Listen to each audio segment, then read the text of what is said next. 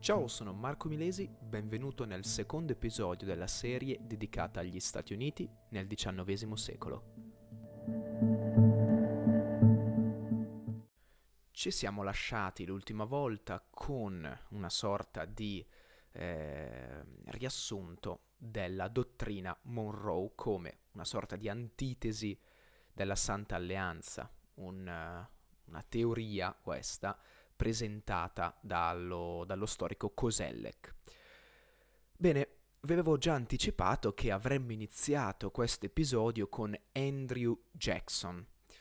Infatti durante la presidenza di Andrew Jackson, che eh, durò ben due mandati presidenziali dal 1829 fino al 1837, si acuì, ovvero si accentuò ulteriormente il confri- conflitto scusate, tra nord eh, degli USA e sud invece degli USA, in quanto eh, c'erano differenze di sistema economico, come abbiamo ben visto, ma anche differenze sociali.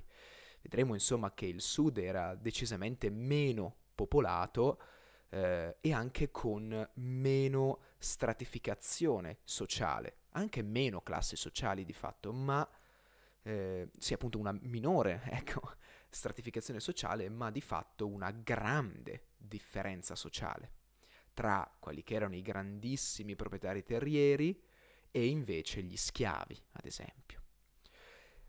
Un paio di parole sul presidente Andrew Jackson, un nome che abbiamo già sentito durante la guerra tra gli USA e il Regno Unito per quanto riguardava il Canada, Andrew Jackson è uno dei pochi comandanti a vincere per gli USA. Nello specifico, Jackson trionfa a New Orleans, come ci ricordiamo, e quindi lui rappresentava così l'ideale del self-made man, ovvero l'uomo che si era fatto da solo, figlio di immigrati irlandesi, eroe appunto della battaglia di New Orleans, difensore quindi dei coloni che per lui erano semplicemente ordinary people, persone ordinarie, era contro l'alta borghesia, di quelli che lui definiva affaristi e politicanti del nord, quindi mi viene a dire ovviamente un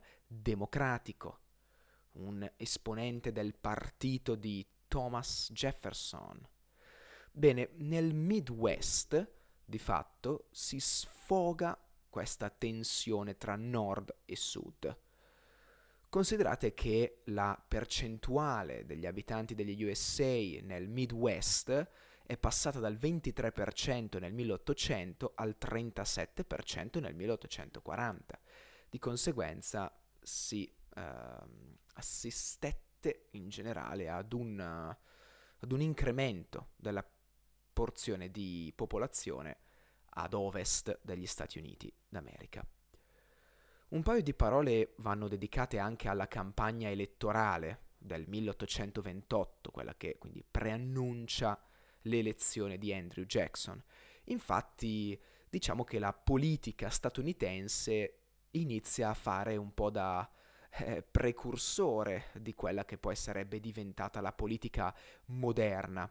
Infatti nascono e si tengono le prime conventions, delle sorte di comizi volti a eh, ottenere consensi e a ottenere anche fondi, e si apre una sorta di spaccatura inizialmente lieve, poi sempre maggiore tra i repubblicani nazionali e i repubblicani democratici.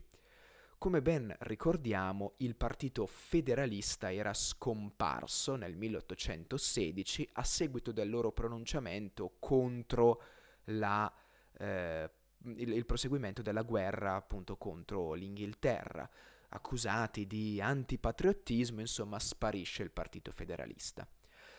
Sparisce il partito, non i politici, o perlomeno non la totalità dei partiti, dei, scusate, dei, dei politici, che finiscono per aggregarsi ai, mh, mm, al movimento democratico, come abbiamo visto. Gli viene dato il contentino anche ai federalisti uniti appunto al uh, movimento democratico tramite il rinnovamento ventennale del mandato della banca centrale, ma di fatto questa spaccatura piano piano viene fuori e si manifesta nello specifico durante la campagna elettorale del 1828. Compaiono anche i cosiddetti primi gadget, che noi conosciamo bene, si cerca di mobilitare l'opinione pubblica e eh, insomma nasce per la prima volta la differenza netta tra i repubblicani nazionali e i repubblicani democratici. La politica di Andrew Jackson, di fatto, presenta, presenta, certo, presenta una contraddizione forte di fondo. Infatti Jackson si dichiara erede del decentramento jeffersoniano, l'abbiamo detto, è un democratico lui. Infatti non rinnova il mandato alla Banca Centrale degli Stati Uniti. Esalta il primato della libertà individuale e il governo del popolo. Abbiamo visto, no? incarna lui l'ideale di self-made man. E proprio in questo periodo il partito repubblicano comincia a denominarsi soltanto democratico. E eh, però adesso arriva la, la contraddizione, ovvero Jackson fa uso per ben 12 volte del potere di veto, si avvale del potere di veto nei confronti delle delibere del Congresso. Di conseguenza prende di fatto il potere di nomina dei funzionari pubblici, attua, eh, si avvale del potere di veto, appunto per ben 12 volte, eh, mentre nei 40 anni precedenti il potere di veto era stato utilizzato soltanto 9 volte, e eh, inaugura appunto tramite eh, il potere di nomina dei funzionari pubblici il cosiddetto spoil system, ovvero quel sistema secondo cui quanti, tutti quanti i funzionari pubblici al cambiamento dell'amministrazione generale eh, sarebbero cambiati anche loro a seconda del partito. Cioè nel momento in cui eh, cambia ad esempio il partito a, a capo dell'Italia cambiano anche ad esempio i dirigenti RAI.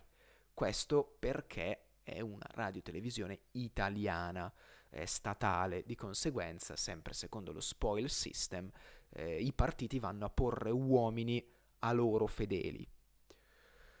A questo punto nasce eh, dalla branca dei repubblicani nazionalisti l'appellativo nei confronti di Andrew Jackson di King Andrew I, ovvero una sorta di re, di, di despota, di fatto a causa del suo utilizzo spropositato del diritto di veto e si costituisce in modo simbolico il partito Whig, che richiamava proprio un po' così a quell'idea dei nazionalisti di una volta inglesi.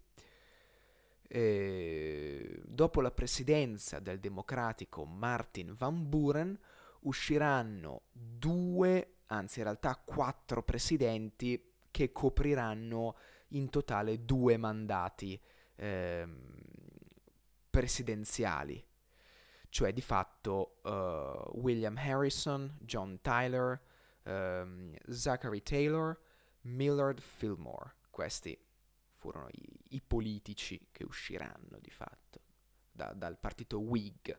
Ecco che quindi si inaugura la seconda stagione del sistema bipartitico, che era basato quindi su differenti interessi economici, diverse strutture sociali e diverse peculiarità culturali. Gli stati del sud a questo punto si ritrovano particolarmente nel partito democratico, eh, quindi non nel partito Whig, gli stati del sud erano meno popolati, avevano una, come vi ho detto prima, minore stratificazione sociale, ovvero le classi sociali di fatto erano meno, ma vi era molta più differenza tra le classi sociali. Il sud era ricco di piantagioni di tobacco, cioè tabacco in realtà, vabbè, eh, di indigo, di uh, riso, di canna da zucchero e così via. Lo schiavismo, questo è interessante, inibisce nel sud un'etica del lavoro analoga eh, a quella del nord, ovviamente, che veniva considerato sempre dagli abitanti del sud una terra di bottegai. E qua, mh, mm, questo è un altro elemento ecco, che sottolinea le differenze tra nord e sud, differenze molto forti. E parlando di espansione eh, coloniale, ma non solo coloniale, espansione territoriale, gli Stati Uniti proprio in questo periodo conoscono l'era della frontiera, della wilderness, ovvero della purezza originaria del nuovo mondo rappresentato dalle terre a, ad ovest, quindi nel far west, non ancora colonizzate, cioè perlomeno non ancora conquistate e non ancora soggettate al controllo degli Stati Uniti. Eh, citiamo una frase di Horace Greeley pronunciata nel 1865, pronunciata scritta, insomma, Go west, young man, and grow up with the country, ovvero vai ad ovest, giovane uomo, e cresci con la campagna. Questa era l'idea dell'ovest, eh, una terra promessa, un luogo di opportunità, di rinascita, dedito all'individualismo, all'egualitarismo e alla democrazia. E qua Insomma, abbiamo eh, due visioni contrastanti. Quella che è la visione storica effettiva, ovvero il Far West abitato ancora da popolazioni indiane, e invece la visione che gli storici americani vogliono farci vedere, ecco, vogliono farci sembrare, ovvero rappresentare il West come una terra semidisabitata. Eh, vogliono dipingerla come una regione egualitaria, nascondendo le violenze, le ingiustizie, lo sterminio di fatto degli indiani d'America. Ecco che quindi nascono tutte quante le varie spedizioni, prima fra tutte la Lewis and Clark Expedition dal 1804 al 1806, che raggiunse Fort Clatsop, ovvero eh, una località sulla costa occidentale, cioè sulla costa pacifica degli Stati Uniti d'America, per la prima volta. E eh, nasce la Frontier Thesis, ovvero la tesi della frontiera, un'ideologia che afferma la progressiva avanzata della civiltà in un ambiente selvaggio. Ma di fatto sappiamo bene che eh, sotto questa metafora, più che metafora, sotto questa ideologia per l'appunto della civiltà che avanza inesorabilmente, si ha invece una violenza, uno sterminio di fatto degli indiani d'America. Tra le più importanti tribù indiane ricordiamoci i Choctaw, i Seminole, i Creek e i Chickasaw oltre ai Cherokee. Ecco, stavo dimenticando, scusate. Quindi queste sono le cinque tribù principali. Vengono appunto massacrate, vengono disintegrate. L'attenzione degli americani si sposta al Texas. In che senso? Nel senso che il Texas, una regione confinante con degli stati del sud, degli USA, era spesso meta di eh, persone che cercavano di scappare dallo schiavismo, dalla schiavitù di fatto, eh, degli USA. Il Texas cercava in qualche modo di contrastare, di fermare questa immigrazione statunitense e per questo cercarono di rendersi indipendenti dal Messico. E dopo un'iniziale sconfitta nella famosa battaglia di Fort Alamo, il 6 marzo del 1836, no, che vide appunto la vittoria dell'esercito messicano guidato dal presidente Antonio López de Santa Anna, il Texas si proclama indipendente a seguito di una controffensiva dei coloni che eh, riuscirono a catturare Sant'Anna e costringerlo a firmare l'indipendenza del Texas. Verrà successivamente nel 1845 annesso agli USA, questo per evitare di alterare l'equilibrio al Senato. Si diffonde un'altra eh, ideologia, quella del Manifest Destiny, un'espressione tipica inaugurata dal giornalista John O'Sullivan in un articolo su un magazine eh, dell'epoca, nel 1845, che rappresentava ulteriormente l'idea che gli USA fossero stati in qualche modo incaricati dalla divina provvidenza di diffondere e possedere l'intero continente americano al fine di consentire lo sviluppo di questo grande esperimento di libertà. E quindi ecco che eh, gli USA si autolegittimano per eh, si autolegittimano le azioni di espansione sia ad ovest che poi vedremo eh, contro il Messico e di fatto cercheranno in qualche modo di, di, espandersi il più possibile. E qua nasce questa coscienza di sé degli USA come una sorta di nazione eccezionale che ha la responsabilità di una missione universale di salvezza per il mondo. Questo costituisce un perno ideologico, religioso e retorico di tutto quello che sarà l'imperialismo degli USA, che ancora al giorno d'oggi eh, sentiamo soprattutto attraverso istituzioni come la Nato, associazioni anzi come la Nato. Ecco che l'espansione degli Stati Uniti d'America eh, avanza anche a nord-ovest con la conquista dell'Oregon, eh, che stabilisce appunto con il Trattato dell'Oregon eh, il confine tra il Canada, cioè l'Oregon inglese e l'Oregon statunitense, con il 49 parallelo a nord.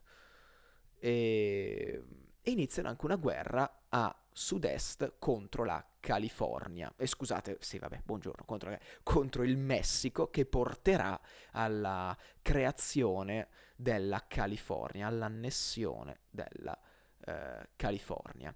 Tra il 1846 e il 1848 si combatte questa guerra tra USA e Messico che si conclude con il trattato Guadalupe Hidalgo. Eh, il Messico in sostanza cede circa metà del suo territorio, che prenderà successivamente il nome di eh, California, eh, principalmente, ecco, poi nascerà anche il Nevada, lo Utah, New Mexico, il Colorado e parte anche dell'Arizona. Inoltre, il, l'ambasciatore americano in Messico compra parte del, eh, del territorio texano attraverso il famoso Gadsden Purchase, proprio dal cognome dell'ambasciatore, James Ga- uh, Gadsden, e, e semplicemente gli USA vedono un attimino il loro assetto mh, politico-geografico, quindi geopolitico, eh, stabilirsi e diciamo così, ampliarsi notevolmente, però si possono già dire soddisfatti gli americani. A questo punto guardano ancora più in là, guardano all'Asia e nello specifico alla prima nazione che incontrano durante le navigazioni, ovvero l'iper isolato eh, Giappone. Sappiamo molto bene, dopo centinaia di anni, quindi dopo secoli e secoli di puro isolazionismo da parte del Giappone, si ritrova a dover firmare un trattato, ovviamente a favore degli Stati Uniti d'America, eh, per il commercio. Vengono aperti due porti, quello di Shimoda e di Hakodate, eh, alle navi appunto statunitensi per il commercio. Si apre un'ulteriore disputa territoriale riguardante la California. Infatti, se la California fosse stata annessa come Stato eh, schiavista, con la schiavitù in vigore, avrebbe alterato l'equilibrio secondo eh, gli economisti e grandi, i, grandi elettori ecco, del nord. E di conseguenza si apre questa questione, siamo nel 1850. Ovviamente viene proposto che la California venisse annessa come Stato non schiavista, A questo punto gli stati del sud si oppongono e sappiamo che in Senato all'epoca erano 15 rappresentanti, cioè 15 senatori del nord e 15 senatori del sud. Di conseguenza dal Senato non se ne usciva. A questo punto si arriva al compromesso del 1850, che vede, la, che vede l'annessione della California come trentunesimo Stato, di fatto non schiavista, ma dà la possibilità al New Mexico, all'Arizona, Arizona, certo, all'Arizona eh, e allo Utah di decidere autonomamente la questione della schiavitù. Questo compromesso del 1850 non a caso si chiama compromesso, in quanto è la prima manifestazione della famosa gag rule o regola del bavaglio, ovvero quel principio secondo cui gli statunitensi sono molto bravi a evitare la discussione eh, di una questione semplicemente non parlandone. Rimandano il problema, prendono tempo. Nel frattempo viene eh, approvato come una sorta di contentino agli stati del sud il Fugitive Slave Act, ovvero quel, quell'atto, quel, quelle, nemmeno, quel, quel provvedimento, ecco, secondo cui tutti gli schiavi che cercavano di fuggire da uno stato schiavista verso uno non schiavista eh, sarebbero stati riportati nello stato schiavista e sarebbero ritornati sotto il regime appunto schiavista.